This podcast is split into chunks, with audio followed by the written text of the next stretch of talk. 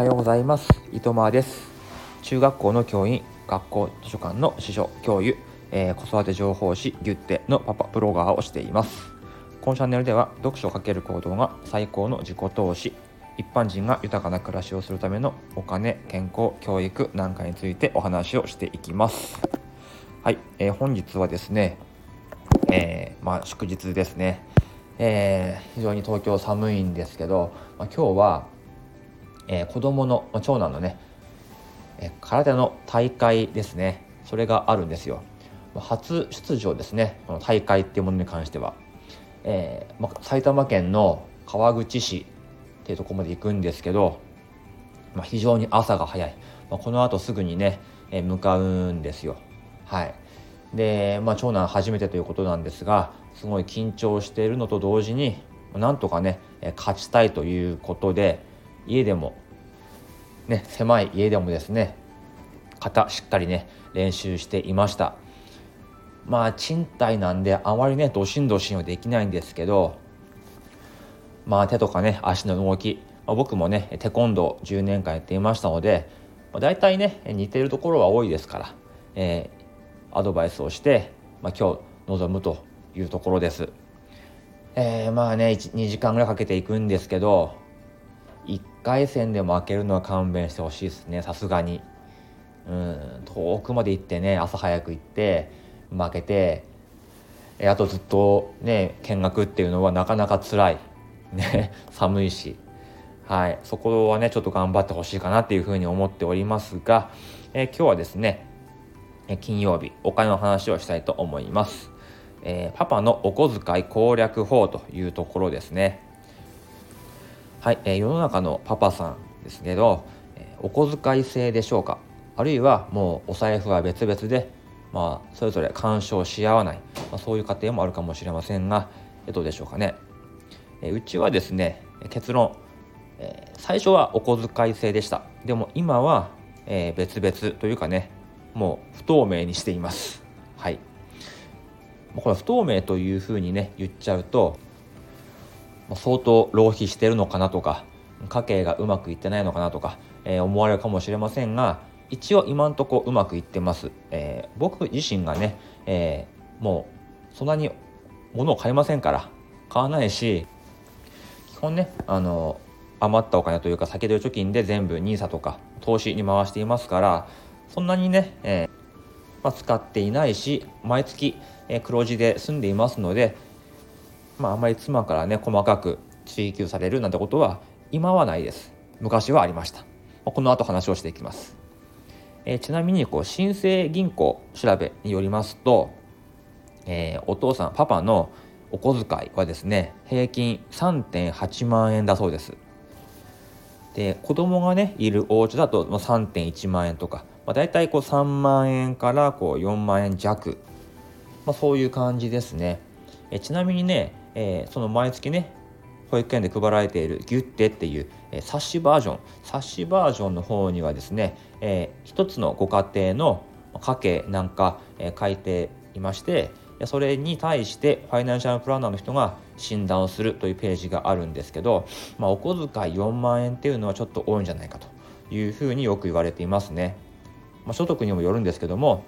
自由に使える4万円っていうのはちょっと多いかなというところですけど、あと金額じゃなくて、この現金でもらうパターンね、これね僕全然現金使わないんで、4万円でもいいし、2万円ぐらい、僕は、昔は現金2万円がお小遣いでした。でもね、現金で2万円もらっても現金使わないんですよ。全然病院に行くとかそれぐらいしか現金使わないんで、現金でもらっても困るなというところで、まず一旦交渉が入りましたね。もうキャッシュレスにしたいから、キャッシュレスでもう使わせてくれと、現金いらないからと言ったら、やっぱりねキャッシュレスとかカードにしちゃうと、使い道が見えなくなりますよね。だからそれは不安だというふうに言われましたね。昔は浪費家だったし、貯金もね100万ありませんでしたからね。30歳前半の頃は100万もありませんでしたから。はい、でもキャッシュレス1回やらせてくれということで、現金の2枚なくなってカードだけでの生活になったんですね。でもここで問題になってくるのが、美容院とか、化粧水とか、保湿のクリームとかね、そういうのはお小遣いに入るのかとか、服に関しても下着とか仕事着っていうのはお小遣いじゃなくて生活費だよね。でもおしゃれの服はお小遣い？じゃあおしゃれってどこまで？いくらまで？とか、じゃあ数万円する仕事着ってのはありかなしかとかね、めちゃくちゃ面倒くさくなってくるんですよ。買ったものをね、内訳お小遣いにするのか生活費にするのか、浪費なのかどうなのか、これがねすごく面倒くさい。でまたそこでね、2回目の話し合いが始まるんですけど、うちは僕が理論派、順序立てて話す派なんですよ。で妻は感情で話す人なんで、正直話す日によって言うことが変わったりすることもあるんですよ。だからあまり話し合いって、成立しないんですよ。最後やっぱり揉めて終わったりするんですよね。揉めたり論点がずれちゃったりして、だからこの事後報告のパターンも僕にとってはあまり良くなかったんですよね。何でもね健全に話せるご家庭であればその都度お小遣いのこと夫婦で話し合ってもいいと思うんですけども、そうじゃないし、今日はねそうじゃないパパたちに聞いてほしいと思っております。はい、で今はですね何やってるかっていうと、自分専用のネット講座をもう一個作りました。これが一番ね、いいかなというふうに思います。生活費の口座は、妻に預けています。だから、僕の通帳も妻がいつでも、中身が見れる状態ですね。だから、クレジットカードの引き落としが多すぎると、なんでこんなに、今月多いのっていうふうには聞かれます。だからそこはねあらかじめ内訳を話しておきます。これはスイカのチャージだよとか、コンタクトサブスクだよとか、NISAも全部クレカでやってるからこんだけなるんだよとかってことでお話ししています。ほんでお小遣いの引き落としは別の、今言ったネット口座の方から、引き落とすようにしているんですね。でじゃあネット口座に入金するお金ってどこか出てくるんだっていうと、投資です。株式投資に関しては妻寛容なんですよ。デイトレとか、信用取引さえしなければある分だけでやっていいというふうに言われているし、ボーナスでね、ボーナスを証券口座に、突っ込むということも OK もらっていますので、証券口座にはねそこそこお金があるんですよ。でそこで、いろいろ株式買うんですけど、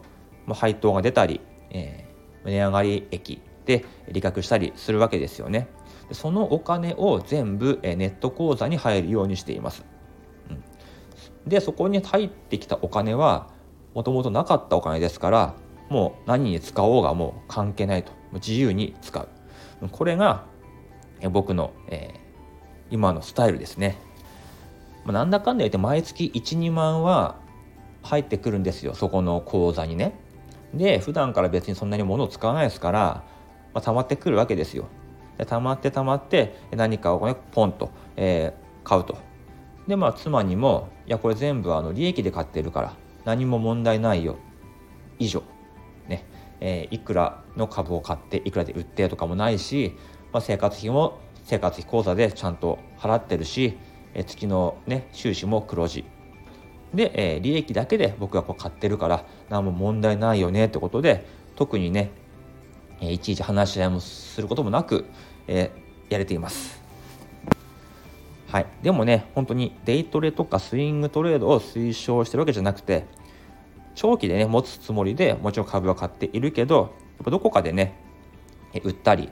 配当が入ったりするタイミングってあると思うんですよ。そのお金をコツコツ貯めてって、その分だけで、自由に使うというのがいいかなというふうに思っています。本当ね信用取引もねやめておきましょう。もうずっとね1日とか1週間2週間ずっとそのねチャートに張り付いて入れるんだったらいいけど、仕事しながらなんていうのはもうプロのカモにしかなってませんから、今はもう全部ね AI のアルゴリズムで全部こう取引されていますから、個人がね目先の利益目的で入ったのがすぐに分かられて狙われてポンとね落とされてしまいますから、コミットできないんであればそういうね信用取引とかスイングトレードはしない方がいいです。まあね、話はずれたんですけど、パパのねお小遣い、現金でもらってそれでいいんであればそれでいいし、ただ現金は使わないし、でも、話し合いもあまりしたくない、そういうね、パパに関してはですね、ネット口座を1個作って、そこに何でもいい、株じゃなくてもいいです、なんかこう副収入があったものを全部そこに、入れて、その中で自由に使う、これがねいいんじゃないかというふうに思っています。はい、僕は楽天銀行をその引き落とし口座にしていますね。そうすると、株の利益もそこに自動的にね流れてきますからスムーズに、使っていきます。みんなの銀行もいいんですけど、結局あれはどこかの口座からそっちに送金する必要があるし、そこでやっぱりね、履歴が残ったり手数料かかったりしますからね、いいんですけどもね、楽天銀行とか証券口座に、連動したネット銀行がいいのかなというふうに思っております。はい、ということでですね、今日は、パパのお小遣い事情についてお話しさせてもらいました、同じような状況でどうしようかなと思っている方に届けばいいなというふうに思っております、今日の放送がいいね、良くないね、どうでもいいねと思った方は、ハートボタンをよろしくお願いします。 X でも毎日発信していますのでフォローよろしくお願いします。では、3連休、良い3連休をお過ごしください。本日はこの辺でおいとまいたします。また月曜日。